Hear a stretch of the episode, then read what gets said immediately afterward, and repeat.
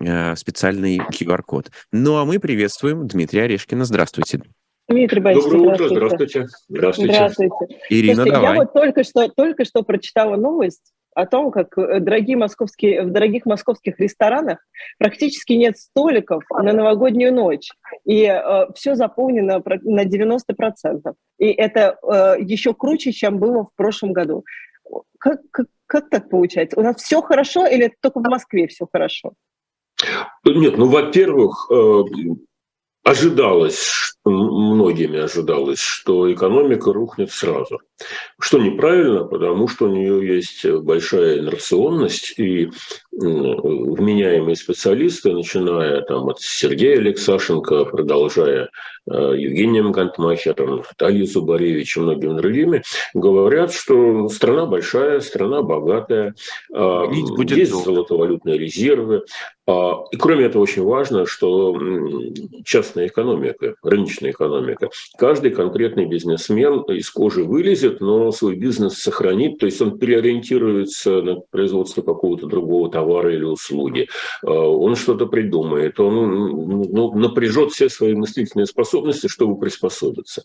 Так что той ситуации, которая была в Советском Союзе, по-видимому, не будет. Это первое. Второе. Вы правы, Москва.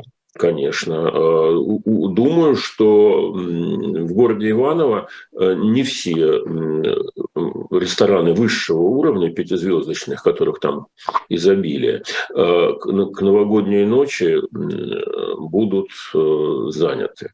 Аналогичным образом в городе Струнино Владимирской области.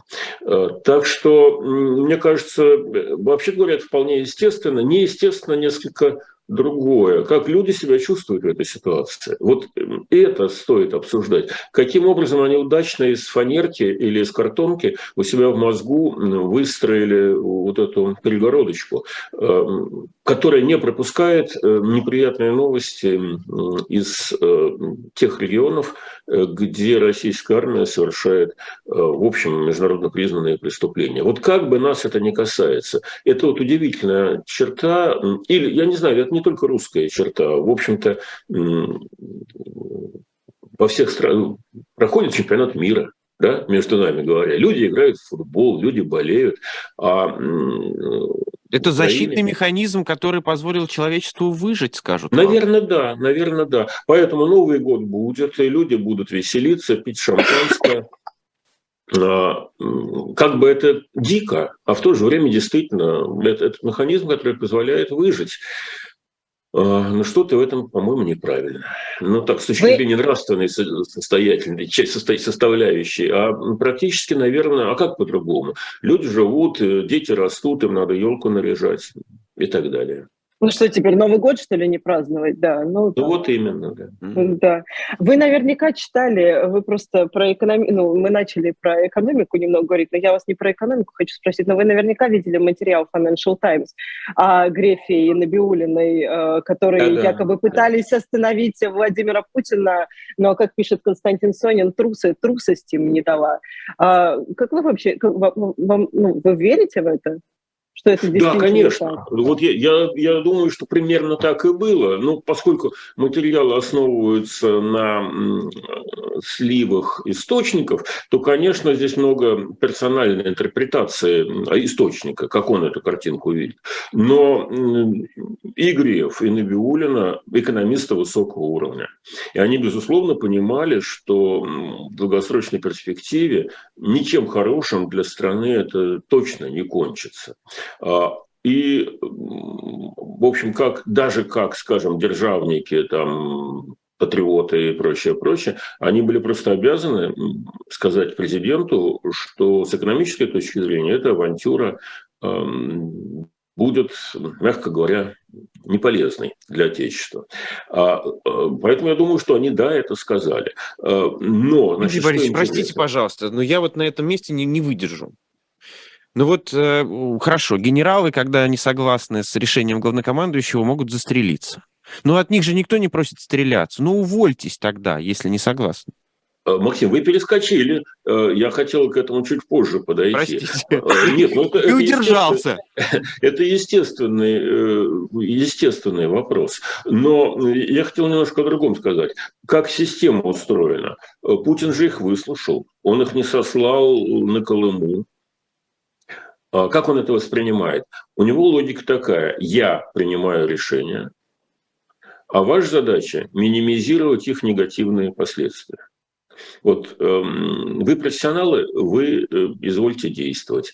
А, а, я здесь поставлен там Богом и людьми, он так считает действительно, что он поставлен, э, во всем случае, людьми. Ну да, он поставлен людьми, но с помощью манипулятивных э, технологий.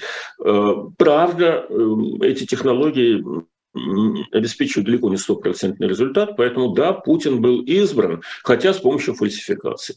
Так или иначе он президент. И логика такая, значит, или вы справляетесь с этой задачей по минимизации вредных последствий, и это ваша, это ваша функция, вы это обязаны делать перед страной, перед народом, вот такая вот передо мной э, логика, эм, или вы враги. И вот здесь начинается то, о чем вы сказали. И это тоже очень интересный момент. Мы видим, что произошло с Эллой Санной Панфиловой. Э, она, когда как-то мы с ней говорили, она, она была очень уважаемым, любимым, нормальным человеком, сочувствующим, способным помочь и так далее. Она же понимает, что происходит с выборами. Ну, не может не понимать, поскольку она не глупая женщина. Но ей, ей Путин встретил ее, обнял, там приласкал и сказал, что вам вот эм, карт-бланш, вы должны спасать выборы после Ваша того, миссия. что с ним... Да, да что, что, что после того, что, что с ними как бы наделал Чуров, их надо э, реставрировать, народное доверие к ним восстановить. И она полная собственного значения о том, что ей поважно, поручена важная государственная функция, стала эти выборы спасать. Но при этом задача была такая, выборы спасти, но чтобы Путин победил. А, а, значит, ну, а как, а как по-другому? Ну и, значит, в результате она доехала, бедняга, до статуса Чурова, и даже, может быть, хуже и даже, может быть, хуже. Чур, Чуров, во всяком случае, понятно, кто это был такой. А вот э, Элли Александровне пришлось перекрашиваться. И то же самое с э, госпожой Набиулиной. Она отличный экономист. А, вот она прекрасно разбирается в этой ситуации. Ее логика такая, если я ухожу, то на мое место приходит Глазьев, и через полгода экономика рухнет, и люди будут стоять в очередях. Потому что Дмитрий Глазьев, он... но они же не могут не понимать, извините за этот пафос, что Путин их просто кровью мажет. Все равно. Вот, Ирин, я не хотел бы, чтобы это воспринималось так, как что я их защищаю. Я, я просто понимаю, как мне кажется, э, ту позицию, в которой они находятся. И я понимаю, как они в этой э, ситуации действуют. Потому что таких людей очень много. Тех, которых называют, там, условно говоря, там, приличными, достойными и так далее. И перед ними выбор. Или выйти из этой системы, и не то, чтобы попасть на Колыму, слава богу, об этом речи нет, пока. Хотя не факт, что не будет. А, а вот вылететь из этой системы привилегий, отношений, собственной значимости, уважения, э, даже денег.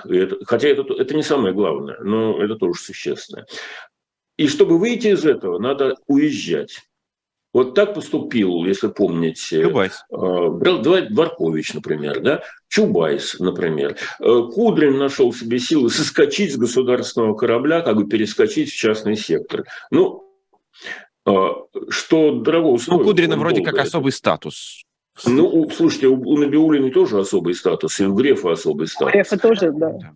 Да, так что... Но Греф ну, и так вот, в частном корабле в некотором а, Слушайте, ну, а сколько людей в Совете Федерации, в Государственной Думе, которые ну, максимум, что могут сделать, просто молчат. Вот они, их един, единственное, что их хватает, это не бежать впереди паровоза со звонким победным лаем, как поступил э, Дмитрий Анатольевич Медведев.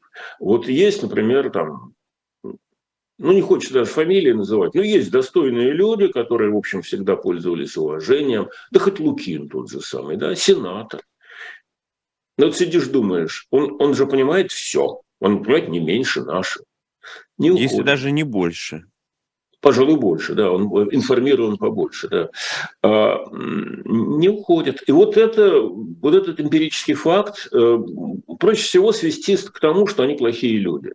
Это самое простое, самое очевидное, самое неправильное объяснение. А, потому что люди, они неплохие. Но вот система так устроена, что из нее выйти страшно. Вот, и но трусливые, получается. Может быть, и неплохие, но трусливые. Ну, э, вот и, и это такой комплекс э, иммигранта. Мы смелые, мы уехали, э, или человека, который ментально себя вычел из этой игры. Э, опять же, я их не оправдываю. Я просто пытаюсь объяснить, как устроена их логика. Э, и, ну и Максим, да, да все мы, мы, мы как бы сделали этот шаг. Мы, кстати говоря, нас за это тоже обвиняют, говорят, что вы бросили народ, там народу трудно, а вы убежали, ну и так далее. Найдут Легко говорить из-за за границы, конечно. Ну да, ну да. А, они, значит, вместе с народом страдают. Они, они защищают Родину. Вот обвинить их несложно. А, сложно понять психологические моменты, которые этим двигают. Потому что ведь это то же самое, что про Новый год мы с вами говорим. А что, не жить, что ли? А что, вот, э, да, да, мы понимаем, что на Украине совершаются убийства. Да, мы понимаем, что совершают, принимать будут безумные законы о том, что э, уголовные преступления не являются уголовными преступлениями, потому что они совершаются там... Э, в пользу России. Да, как, как, ну, вот кувалдой, значит, когда мужику башку разбили, это, вот, это, это, это в пользу России. Что, что значит Россия после этого, всему миру становится понятным. Но тем люди, которые эти законы принимают, кажется непонятным. И вот это, мне кажется, форма какого-то форма какой-то паранойи. Конечно, у Чубайса хватило сил уехать никто спасибо ему не сказал. Все говорят, а, э, трус, там, подлец, трусил. Бро, Давайте вспомним Марину Овсянникову. У нее не то, что уехать, а вот так вот пойти против системы, а ее все равно заклевали. Да, да. И вот это, кстати, тоже один из резонов, потому что если ты в этой системе, то есть система как-то тебя защищает. Если ты из этой системы выходишь, ты никто, и все свободно мыслящие люди начинают тебя долбить за то, что э, вот Овсянникова работал на Первом канале. Какое преступление? И никто ее не защитит. Хотя, на самом деле, конечно, ее тоже и не застрелят тоже. Хотя могут могут. Если там найдутся какие-нибудь отчаянные генералы, нам может ее ручку двери какой-нибудь дрянью, как Скрипалям. Так что выскочить из вот этой системы, к которой ты привык, которая тебя ограничивает в правах, которая тебя унижает, но в которой ты чего-то добил, добился, в которой у тебя есть определенный статус, и перескочить в другую систему, где ты никто и звать тебя никак – это мучительно трудный выбор. А, и не мое дело говорить, какой выбор правильный. Я свой выбор сделал, вы свой выбор сделали. А, мне кажется, те, кто остаются и что-то, и как-то работают на путинский режим, делают неправильный выбор. Можно даже сказать, преступный выбор. Но это их выбор. Ну, давайте просто не забывать, что есть еще те, кто остаются в России и не работают на путинский режим, и работают честно, и это, конечно, вызывает отдельное какое-то... Ну, понимаете как, да, безусловно. Э, Илья Яшин, Володя Карамурза, там, Алексей Навальный, они, к сожалению, они не работают. А, не работают, их изолировали. Их, если бы они остались на свободе, я уверен, они бы приносили больше пользы. Опять же, это их выбор. Я не могу их ну, мне кажется, выбор неправильный, но это мое мнение. А они, взрослые мужчины, они сделали, э, собственно, и женщины тоже так же поступали, они сделали свой выбор эм, очень мужественный, очень решительный, с моей точки зрения, ошибочный. Я думаю, что они стране, народу принесли бы больше пользу, оставаясь на свободе. Но это моя оценка. Возможно, она неправильная. Вот. Да, люди, конечно, разные. Но я бы не хотел заблуждаться, потому что у Довлатова есть ну, в смысле, не то, что заблуждаться, а впадать в соблазны такие легких решений. У Довлатова есть хороший пример, как э, диссидентствующая публика в советские времена э, сидела и обсуждала, что с, этим режимом невозможно взаимодействовать. И не следует, и честный человек не должен с ним взаимодействовать. Что, в общем, нравственно вполне понятная позиция. На что Иосиф Бродский, который там сидел в этой компании, сказал, ты в булочную ходишь? значит, взаимодействуешь. То есть ты ходишь, ну, действительно, угу. ты ходишь в булочную, ты покупаешь булку или там батон, а, от твоих этих 13 советских копеек идут отчисления в бюджет э, по, по определению. Ну, да. Ты зарплату получаешь, ты там на трамвае ездишь, значит, ты взаимодействуешь. Э, и, конечно, это чудовищный выбор, перед которым страну поставил э, Путин. Я понимаю, как нас с вами услышат украинцы. Они тут скажут, у нас тут детей убивают, женщины э, насилуют, э, погибли десятки тысяч человек, а они там рассуждают о том. Стране, которая стала жертвой агрессии, эта проблема не стоит она очевидна, что есть оккупанты, их надо уничтожать, uh-huh. и все, что связано с оккупантами, должно быть уничтожено. А с другой стороны, которые с другой стороны границы, я имею в виду. Вот есть такие проблемы. А что, в какой ресторан мы пойдем на Новый год? А как бы нам добиться прибавки к жалованию? Ну и так далее. А Украина, ну, мы ее вычли, вычли из сознания, мы ее отодвинули на задний план. Мы не хотим об этом знать. Это об этом социологи, кстати, говорят. Это вторая фаза Вторая фаза э, развития ментальной реакции на украинскую войну. Первая фаза – бурные восторги. Мы сейчас всех победим, мы всем докажем, мы сейчас НАТО отшвырнем на границе 97 года, и вообще Крым наш. Это продолжалось несколько месяцев. Вторая фаза – что-то там не очень хорошо получается, и я не хочу об этом знать. Не рассказывайте мне. У меня есть своя жизнь, у меня есть свои заботы. Эм, то, что там говорят про Бучу, это выдумали враги. Э, то, что нам рассказывают про сбитый MH17, это тоже вы выдумали враги. А, а, а я беру вот эту картонную перегородку и вставляю себе в мозг, э, чтобы не сойти с ума.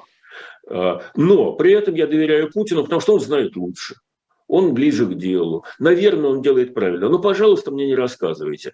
И э, социологи фиксируют пункт А – снижение доверия к э, федеральным новостным источникам, прежде всего федеральному телевидению, на десятки процентов. 20-30 процентов снижается доверие. Пункт первый.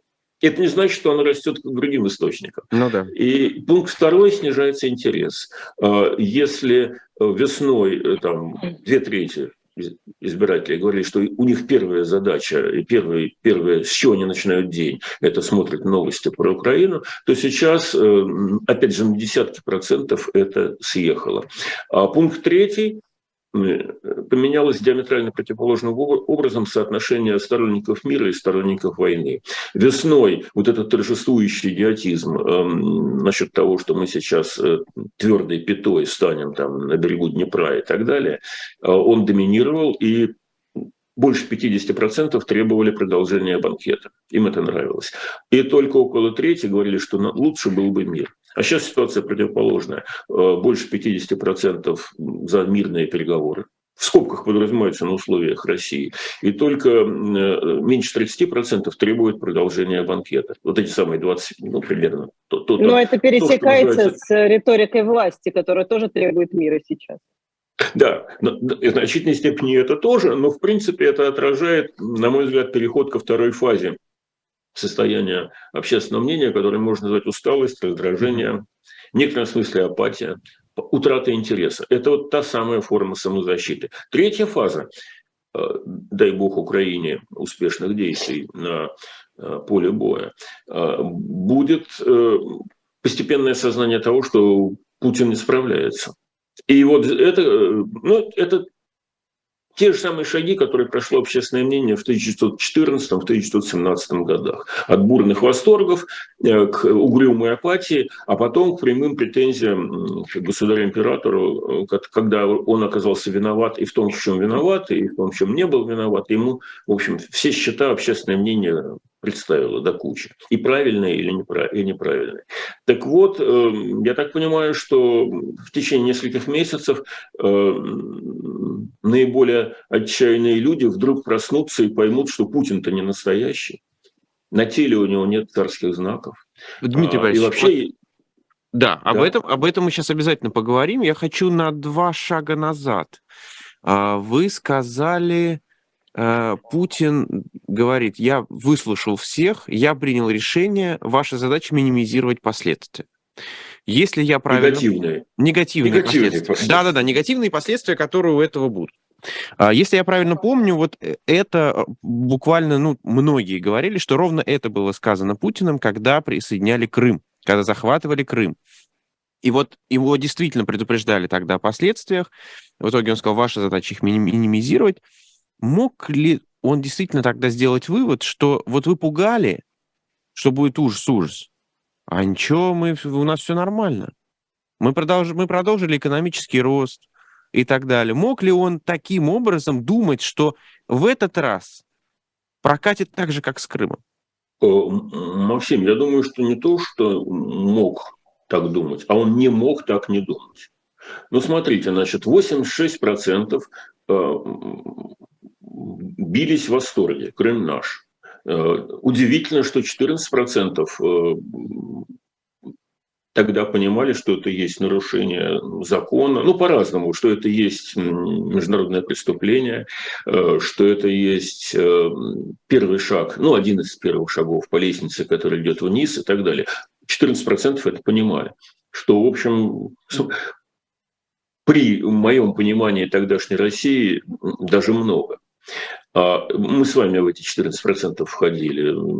Я с самого начала говорил, что это мало того, что это преступление, это еще и чудовищная глупость, хуже, чем преступление, которое аукнется. Но а, у Путина другой стиль мышления. Он победитель, он доминатор. Ему нравится доминировать, ему нравится обыгрывать, ему нравится унижать, проявлять свою собственную силу. А, и э, он был убежден, что это блистательно. Собственно говоря, если вы помните, как он про Екатерину вторую говорил, вот э, образец для поведения. Кровища мало, проку много. И вот он, как он это мог воспринимать, и как, скорее всего, как он не мог не воспринимать. В общем, никто не убит, ну, практически, там, может быть, кого-то э, э, случайно, что называется, эксцесс исполнителя. А э, народ в восторге, Запад заткнулся, а, создается имидж собирателя земель русских. А, в Крыму а я думаю, что в значительной, в значительной степени он был прав. Большая часть актуального населения Крыма тогда позитивно к этому относилась. Ясно, что так называемый референдум фальсифицирован, и, конечно, там никакие не 99%, но лично я думаю, что большинство. Значит, естественно, найдутся люди, которые скажут, что нет, никогда не... Ну, у них точно так же нет э, оснований это утверждать, как у меня. А я общался с людьми в Крыму, Естественно, там русскоязычные люди, естественно, они приехавшие после 1954 года, а, но они были, они ждали, они ждали не то что присоединения к России, но отдаления от Киева. Так что а, у Путина были формальные права быть довольным. Мне казалось, что это чудовищная ошибка, и сейчас, э, я думаю, есть основания говорить, что так оно и есть. Но ведь и Запад проглотил. Вот. И Киев проглотил, и экономика не рухнула. Ну да, были введены какие-то санкции, высказанные озабоченности. Ну, примерно то же самое, что было с грузинской войной. И, и у Путина формировался вот этот комплекс, что Запад трусливый, а, а крутой пацан а, может э, от него отъесть то, что ему по закону положено, а по закону ему положено, как он думает, а, вся зона влияния бывшего Советского Союза. И вообще он хотел восстановить вот эту самую территориальную структуру, которая называется Советский Союз. При вот это абсолютно, естественно, научный факт, а, при абсолютной поддержке большинства своего населения. Все, вопросов нет.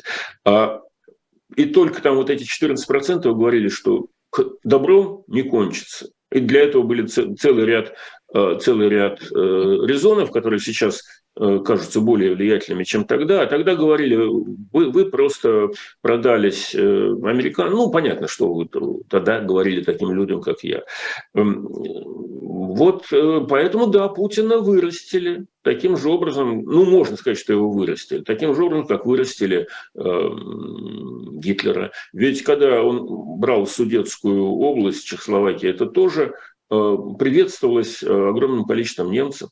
Потому что они считали, что их там чехословаки унижают, обижают и так далее. Массовая поддержка тех, кто э, там жил, э, массовая поддержка аншлюса в Австрии. Э, приезжает в Берлин, там, скажем, Чемберлен, а потом возвращается и заявляет, что я привез мир на все времена. Он думал, что у Гитлера есть определенные ограниченные пространством какие-то амбиции. Вот вернуть э, к матери немецких городов э, в состав Германского рейха территории, населенные этническими немцами. Думал Чемберлен. А оказалось нет. Оказалось, что Гитлеру этот процесс понравился. И он понял, что если он крутой, смелый пацан, и за ним хорошая, хорошо смазанная военная машина, то эта трусливая либеральная Европа будет отступать и кланяться. И Путин примерно так же думал. А, и когда он принял решение двигаться на Киев, он был уверен, что он за неделю эту проблему решит, что войска, ну, за две недели, что войска придут э, на Крещатик, Запад не успеет среагировать, а потом ему что, воевать что ли? Вот дело сделано, ребята, привыкайте к новой реальности. Оказалось, что Путин просчитался. Психологически, э, скажем так, этнографически, э, стратегически. Оказалось, что украинцы, в том числе русские украинцы, люди русскоязычные, которые живут в Харькове и в Одессе, вовсе не кинулись его встречать с цветами. Оказалось, что комик Зеленский и наркоман, сильный мужик, который не струсил, не убежал, э, взял на себя ответственность и э, занялся организацией обороны. Оказалось, что украинские генералы, если в Крыму из них там треть работала на Лубянку, а тут э, армия оказалась совершенно другой. За 8 лет ее перевооружили, перестроили, перевоспитали. Э, агентов влияния Кремля оттуда вычистили. И она готова оказывать сопротивление, даже отступая. Ожидалось, что Путин же обращался к украинской армии с тем, что переходите на нашу сторону. Понятно, что вы проиграете, так что не получилось. И вот это я думаю, что это шок был для Путина. Но он считает, что он сильный этот политик. Мир, он, он разрушился, этот мир? Нет, нет, вот нет.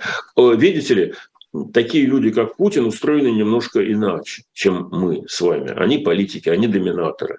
Он этот э, шок пережил, он перестроился и перевел э, страну на другие рельсы. Была идея, он не зря же это назвал специальной военной операцией, которые делают э, специальные службы. В течение двух недель с маленьким скальпелем там пускают небольшое количество крови, захватывают э, оставшиеся территории и замечательно выгружают там, выдружают там трехцвет, трехцветный флаг. Все, отлично, у него так в голове было. Сейчас он перешел на другую стадию войны – и все поменялось. Но об этом нам пока не говорят. А поменялось вот что. Он же нам рассказывал, что украинцы – это те же русские, ну, просто которые попали под вредное влияние. А сейчас он этих самых русских, тех же самых, о которых рассказывал год назад, лишает тепла на зиму, воды, электричества, бьет по жизнеобеспечивающим территориям и, и раздувает просто чудовищную клокочущую ненависть э, в российском телевидении вот к тем самым людям, которых он недавно называл э, и братским народом, да и вообще как бы частью российского народа. И вот теперь он эту часть российского народа холодно, с ненавистью уничтожает. И вот теперь как раз мы видим настоящего Путина. Э, злого, не готового принимать решения других людей и других народов, человека, который любой ценой хочет себя утвердить. Он готов положить десятки тысяч украинцев, десятки тысяч русских для того, чтобы весь мир понял, что он здесь самый главный. Вот, собственно, вот это лицо. И, соответственно, от идеи специальной военной операции он переводит страну к идее затянувшейся тяжелой, мучительной кровавой войны. И не зря Кириенко сказал, что война должна стать народной. Она не станет народной. Потому что народу пока рассказывают, что это еще не война все-таки, а СВО. Потому что это война на чужой территории. Потому что это война с чужим народом, который уже сформировал у себя ясное понимание, что такое Россия. Спасибо Путину за это. А, так что мне кажется, что Путин проиграл в стратегическом плане. Неважно, какие там происходят события на поле боя. Он просто стратегически не понял того самого мира, в, который, в котором живет. Он думал, что да, ему разрешили откусить кусок Грузии, ладно, разрешили откусить кусок Украины, ладно, я имею в виду Крым, а я теперь еще побольше откушу. И вот здесь вдруг оказалось, что у него зубов-то недостаточно. Но еще это не значит, что процесс кончился. Путин будет биться до конца. Вот это надо понимать его психологию. Это человек, который не, не желает, не умеет отступать, как, собственно, и Гитлер, который еще там, в апреле, в марте 1945 года все еще надеялся на победу, потому что ожидал, что вот-вот у него сейчас появится какое-то чудо оружия, ему там что-то обещали. Это особый психический тип людей, которые представляют социальную опасность. А, верить им ни в коем случае нельзя, но ведь э, ты сразу не поймешь, кто они такие. Точно так же, как Чемберлен верил э, Гитлеру, исходя из того, что он действует так же рационально, как действовал бы на месте Гитлера Чемберлен. Ну, откусил он Судетскую область, ну и хватит. Нет, оказывается, не хватит. Оказывается, аппетит приходит во время войны. Вот в чем история. И подвиг Украины заключается в том, что она вдруг не испугалась. Она должна была с точки зрения Путина, она же меньше, да, у нее армия, у нее военный Самое бюджет страшное, что не раз... только с точки зрения Путина, а с точки зрения и других стран тоже должна была испугаться. И э, известно, что готовы стояли самолеты, которые должны были вывести Зеленского, а он просто взял и остался. Все, не, взял и не выехал, да. Вот это, вот, вот это Путину не понять. Вот это таким людям, как Путину, не понять, потому что э, у него пацанская логика, значит, э, лучше быть пять минут трусом, чем всю жизнь покойником. А э, у Зеленского вдруг проявилось э, совершенно невероятное для Путина качество. Он, отказ, он, почувствовал, он почувствовал свою ответственность перед народом, который его избрал. И он, в общем, проявил готовность погибнуть защищая свою страну. Э, вот это такая шпана, э, которую привел к власти Владимир Владимирович Путин, просто не понимает. Вот они не понимают, как это возможно. Э, с точки зрения такой вот мафиозной логики, ну, не получилось, ну что, ну да, ладно, я убегаю и начинаю там спасать себя, свою семью и так далее. А здесь Зеленский и его окружение, не только ведь Зеленский, это весь украинский народ, и его военнослужащие, вместо того, чтобы испугаться и поклониться, они приняли вызов совершенно в неравных для себя условиях и, и выровняли эти условия, и перешли в контратаку. И вот, вот вопрос только в том, как э, и российское общество, и российская элита смогут осознать вот эту произошедшую инверсию. Она уже произошла, просто она еще не осознанна. Я поэтому говорю, что через несколько месяцев начнут говорить, что Путин-то не настоящий, он не фартовый, ему не везет, он не справляется. На самом деле это вопрос в руках Украины.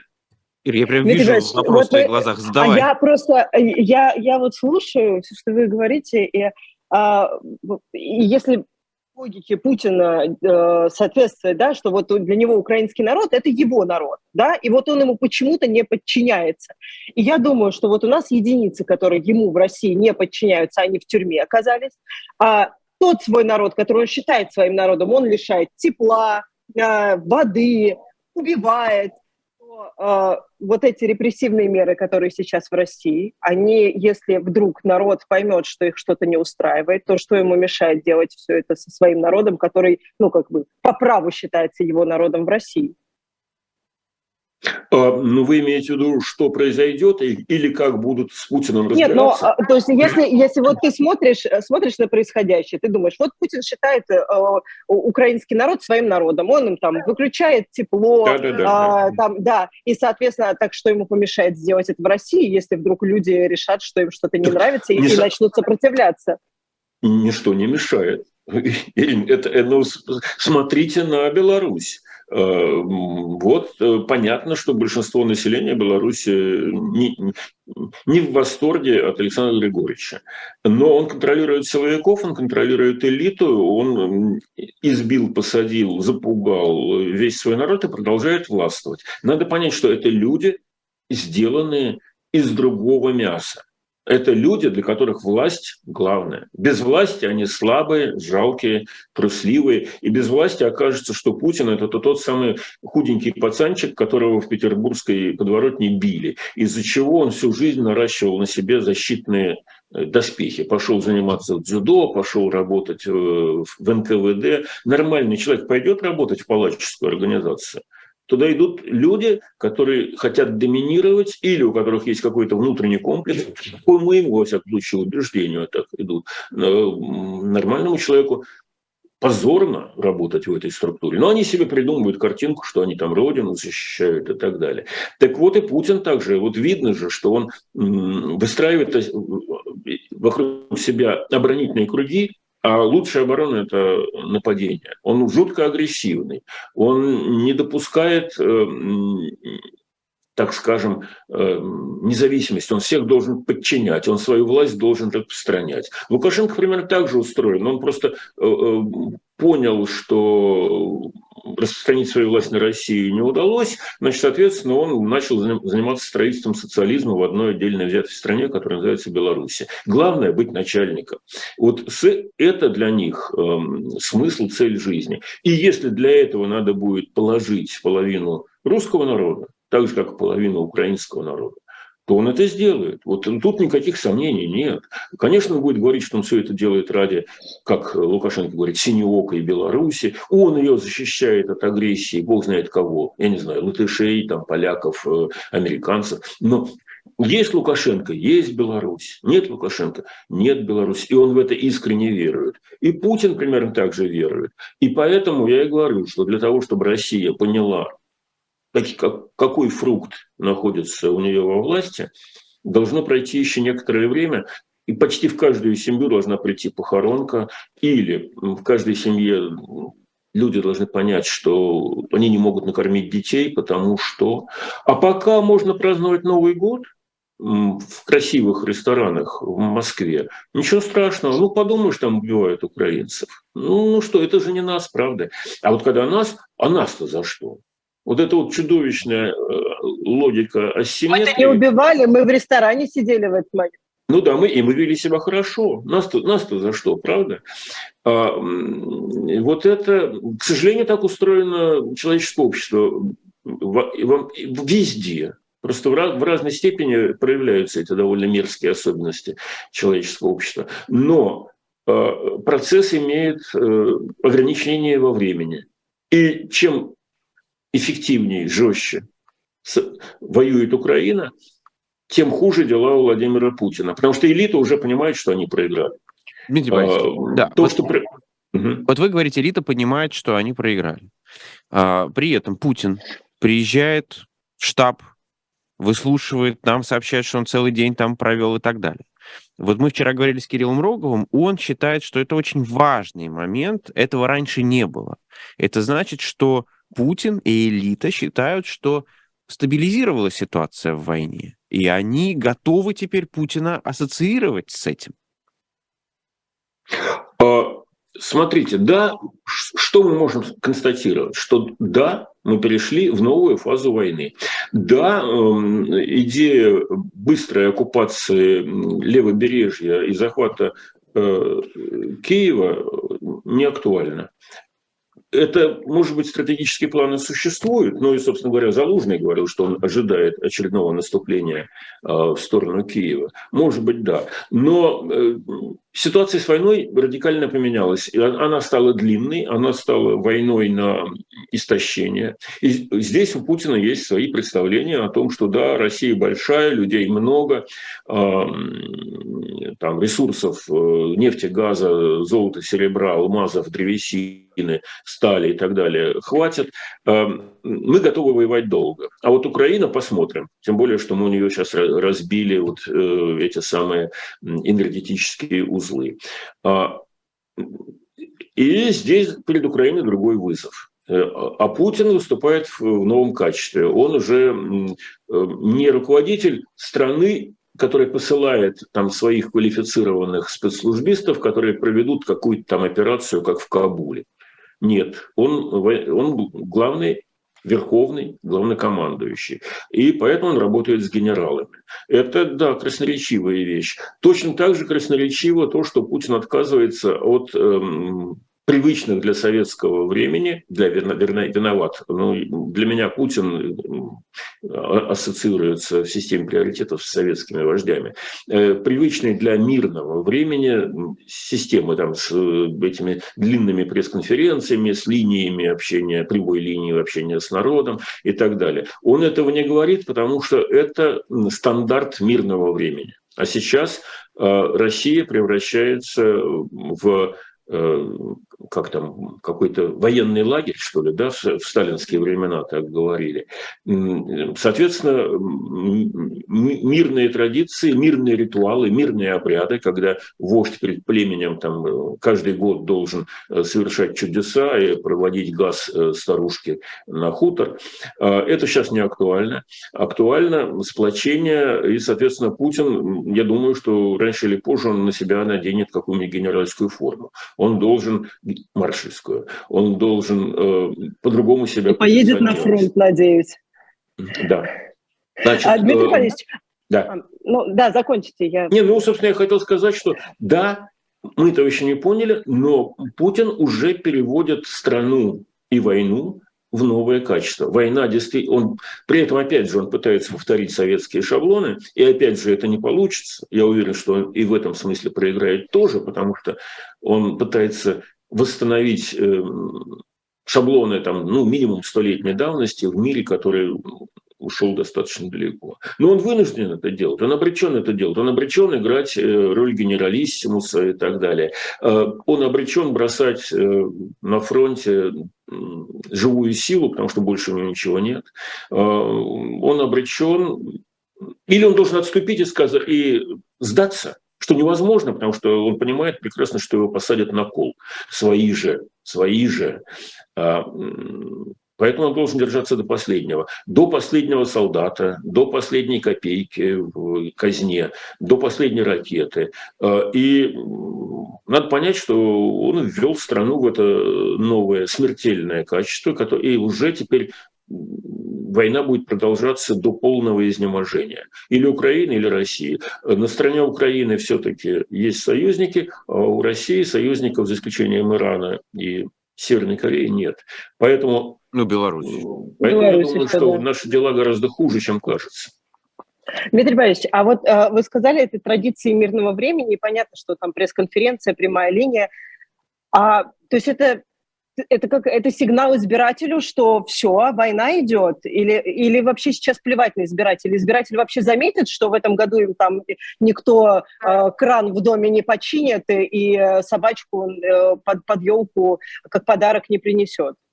Ну, если честно сказать, Путину на избирателя всегда было плевать. А, и в этом сильная сторона вот такого рода вертикальных структур. То есть, конечно, в вербальной форме все ради народа, как там в советские времена говорили, ради человека, все во имя человека, все для блага человека. В это время человек э, советский э, жил, имея на душу менее 7 квадратных метров жилья. Ну, значит, когда полетел Гагарин, 7 э, квадратных метров. Сейчас в среднем 25 квадратных метров в России. Ну, вы сообразите, значит, как жили вот эти самые люди, когда Гагарин в космос полетел. И представьте, что на вашей э, жилплощади в четыре раза больше людей живут. А Хорошо, хороших, да. хороших и разных.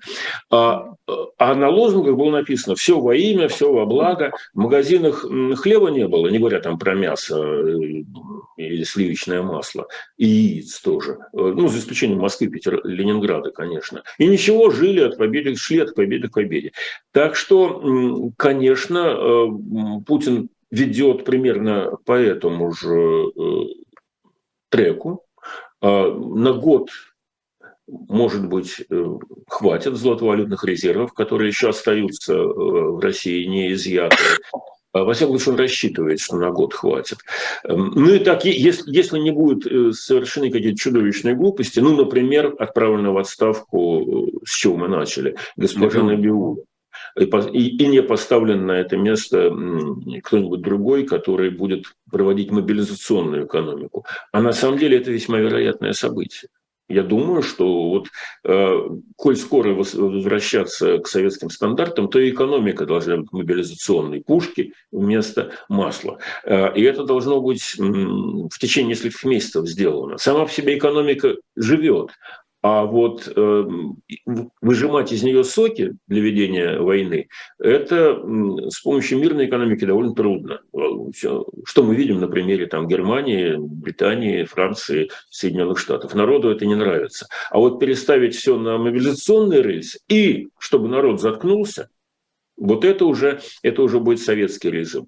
При, при этом, конечно, Путин будет говорить, что он защищает народ от агрессии НАТО. Ну, он не может ничего другого говорить, ну, что да. здесь еще сказать. Но для народа это будет э, крайне несладкое время. Заслуженно, не заслуженно. Дмитрий Борисович, вот тут по, поводу, по, поводу, по поводу несладкого времени.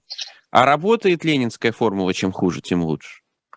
Для кого? Нет, я думаю, что в, в данной ситуации пока нет. Пока нет. А, надо пройти третью фазу. Вот третья, третья, и это зависит не от Ленина и не от э, чего-то еще. Это зависит от Украины, Соединенных Штатов, от Запада, которые снабжают Украину оружием. А, сейчас судьба Путина и судьба России в руке Украины. Дмитрий и Борисович, в руке Вашингтонского да. обкома. Да. Дмитрий Борисович, вот э, формально в 2024 году заканчивается этот срок Владимира Путина. Э, это влияет, это фактор для элит, в конце концов. Это шанс что-то поменять? Интересный вопрос. Я думаю, что они, я думаю, что они тревожатся эм, более краткосрочными перспективами. 24 год – это все-таки э, полтора года, считайте. Там весной должны быть президентские выборы. Это первое. Второе. Если будет совсем плохие дела, Путин просто отменит выборы. Я еще раз ведь хочу сказать, плевать он хотел на народ. Народ – это для него ресурс. Правда, народ этого не понимает, потому что ему не хочется считать себя ресурсом. Ему хочется считать себя народным победителем и так далее. Можем повторить и прочее. А платить за это он с другой стороны, тоже не намерен. Он любит по телевизору побеждать. Ну, э, ничего не хочу плохого сказать про народ. Народ – это всегда не самая умная сущность э, везде. Народ – это то, чем э, руководят. А, и вот как раз советская модель, она в этом и заключалась. Народу грубо, цинично врали, народ это глотал, реагировал анекдотами, к народу претензий нет, претензий к элитам. А, так вот, отменит он выборы, если будет беда если будет серьезная ситуация, и, ну или сделает так же, как, эм, собственно говоря, ему даже отменять не надо. После того, как ввели электронное голосование, э, результаты будут э, нарисованы такие, какие надо, э, и ты никогда ничего не, не схватишь, не, не зафиксируешь, потому что вот, вот так устроено. Там пробежали электроны, да, вот вам показали, 88% поддержки или 72%. Сколько надо, столько и покажут. Поэтому даже отменять особенно не надо. Они просто выхолощены, уничтожены эти самые выборы. Это сейчас для Путина это не проблема. Так же, как ему наплевать на Конституцию. 84-я статья Конституции, принятая на пеньках, демократично, значит, при массовом там участии, требует, чтобы раз в году э, президент представлял э, Федеральному собранию послание о положении в стране. Последнее послание у Путина было 21 апреля 2021 года. Больше Слухи ходили, что будет 27 декабря, что ли? Э, это было бы уже нарушением Конституции, потому что ежегодно. А, ну, его вообще не будет. И что? Кто-нибудь возмущается, Конституционный суд там возмущается или еще чего-то. Нет, все, ну да, ну как бы, так, ну как, а что? Ну, Владимир Владимирович виднее. А, вот так и, вот это и есть деградационная линия назад э, к совковым правилам. А, партия знает, куда вести. Партия, партия привела в результате к катастрофе страну. Эм, хорошо, но за исключением каких-то отдельных людей, которые там писали тексты и за это садились в тюрьму. Э, мы все шли, решали какие-то свои жизненные проблемы, воспитывали детей, делали карьеру в мироспособности, защищали диссертации, жили. Э, но вот во, но все-таки афганская война была как-то так на задворках. Она была войной, но она была, она была изнурительной войной, но по масштабам, конечно, она несопоставима с украинской войной. Поэтому сейчас катастрофа будет быстрее и, я думаю, кровавей в России. Но еще должно пройти до этой катастрофы, ну, как минимум, несколько месяцев. И опять же, говорите о кровавой сильно... катастрофе э, в России, имея в виду какие-то элементы или, может быть, полноценную гражданскую войну? Ну, я, не, я просто не понимаю... А что такое кровавая катастрофа тогда? Не ну, нет, э, именно это, о чем вы говорите. Я не понимаю, как можно выбраться из э, той ситуации, которую Путин построил в России, мирно. А кто Понимаете, с кем? Как? Дмитрий Иванович, кто с кем? Силовики, е, е, если исчезает Путин по непонятным причинам, Значит, э, самый очевидный вариант, о котором э, многие говорят и мечтают, это государственный переворот. Э, для того, чтобы провести государственный переворот, нужно не просто Путина убрать. Это задача номер один. А ну, задача номер два – удержать власть. А для этого ты должен иметь за, за спиной группу товарищей, которые этим занимаются, вполне серьезную силовую поддержку. Потому что если проводит переворот одна группа силовиков, то вторая понимает, что для нее это будет мучительно больно. И она постарается этот переворот пресечь, там, э, потому что если, ну, понятно, что они друг с другом очень жестко э, конкурируют. И Путин эту конкуренцию между ними модерирует, и на этом он держится. Система сдержек и противовеса. Поэтому я думаю, что переворот маловероятен. Для того, чтобы был переворот, господа офицеры должны быть уверены в том, что их поддержат э, или не, не бросят их, э, их личный состав. И, значит, если ты захватил власть, ты вводишь войска, тебе лояльные, в Москву, э, ты выстраиваешь оборону вокруг Кремля, чтобы тебя не убили, и потом ты начинаешь из Кремля выпускать какие-то приказы, которым страна должна подчиняться, и, соответственно, тебе на местах должны тоже подчиниться. Если кто-то, например, ФСБ перехватывает власть после Путина, как будет себя вести Кадыров, э, у которого с ФСБ сложные отношения? Он что? Он должен принять эти приказы, он должен как-то встроиться, а у него там просто, просто элементарные личные враги. Он понимает, что это для него конец. И ему надо или воевать, с новой московской властью, или уходить в сепаратизм. А, и во многих других э, местах и силовых э, структурах. Станет оппозицией. А, я прошу, прошу прощения, я не понял, Ирина. Станет я оппозицией? говорю, станет оппозицией, да. Нет, вот в том-то и дело, что не станет. Потому что оппозиция – это признак правового государства. Угу. И если бы у нас работала Конституция, а она у нас не работает, как нам Путин доказал на примере 84-й статьи, да, собственно говоря, кто бы сомневался в том, что она работает, а, то вот в Конституции прописано, ушел президент по непонятным причинам, умер, заболел, бежал, там еще что-то случилось с ним. Через три месяца э, премьер-министр берет на себя функции управления, в течение трех месяцев проводит выборы, и, соответственно, в стране побеждает тот, кого назначили выборы. Кто, кого на выборах, Конституция кто на выборах победил. Обнулена во всех вот, смыслах. Нет, ну да, нет. ну а что? Ну вот все эти ребята, силовики, будь то Золотов, будь то Бортников, будь то Кадыров, будь то Шойгу, они понимают, что на самом деле выборы сейчас, путинские выборы, это остаточный институт э, формальной легитимизации. Кто власть захватил, тот и объяснит э, условной Элле Панфилову, какой должен быть результат. И она этот результат сделает, потому что есть электронное голосование. Соответственно, вопрос будет решаться не на выборах и не по Конституции, а до выборов. Надо захватить в Кремле, сесть в Кремле, э, расставить своих людей, взять все под контроль, а потом провести выборы по лукашенковскому образцу, по, там, не знаю, по, по китайскому образцу, по путинскому образцу. Вот и все. То есть идея и возможность легального, мирного выхода из этой ситуации, она просто э, исключена благодаря Путину. Поэтому я и думаю, что эта ситуация будет гораздо кровавее и чудовищнее для э, страны по имени Россия. Спасибо Путину за это. Дмитрий Борисович, у нас осталась буквально одна минута, и вот прям короткий вопрос, короткий ответ. Краснов ездил в Иран официально обмениваться опытом. Это просто такая формулировка, стандартная, или действительно иранский сценарий с казнями и так далее тоже может ждать России? Ну, я думаю, что больше будет походить на советский. Но функционально это то же самое, незаконные казни. Слушайте, а какие законы? Ну, смотрите, этот самый Пригожин приезжает, забирает осужденных людей, которые не имеют никакого права выйти за границы этой самой зоны, э, и отправляет их на фронт. Кто такой Пригожин? Он что, человек, представляющий какие-то законные структуры? Нет, он просто пацан с растопыренными пальцами э, и ничего более. То же самое касается там, казни с помощью кувалды. Конечно, мы уже в этой ситуации. Просто это, скорее это будет не Иран, скорее это будет такой банди... мафиозная структура. Ну, собственно, Иран это тоже мафиозная структура. Как и советская власть была мафиозная структура, никаким образом не ограниченная законом или еще чем-то. И ничего, жили. Вот еще мужество. На самом деле, многие еще э, говорят, как хорошо жили-то. А, так что, ну, нечто похожее на Иран неизбежно будет. Э, это не потому, что это, это не страшилка, это функциональная необходимость.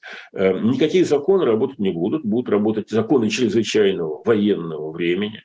Или, как вождь вооруженного пролетариата говорил, руководствуясь классовым самосознанием и там, революционным чутьем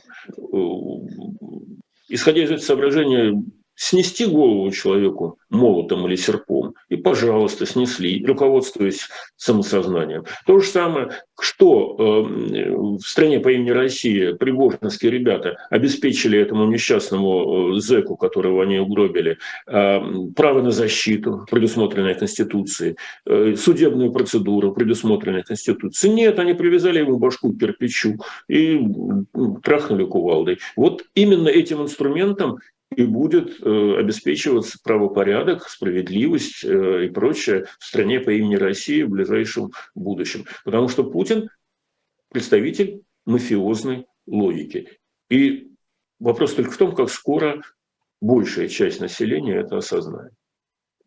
На этой крайне неоптимистичной ноте мы заканчиваем сегодняшний эфир. Дмитрий Орешкин, а, Максим Курников, Ирина Баблоян. Спасибо большое.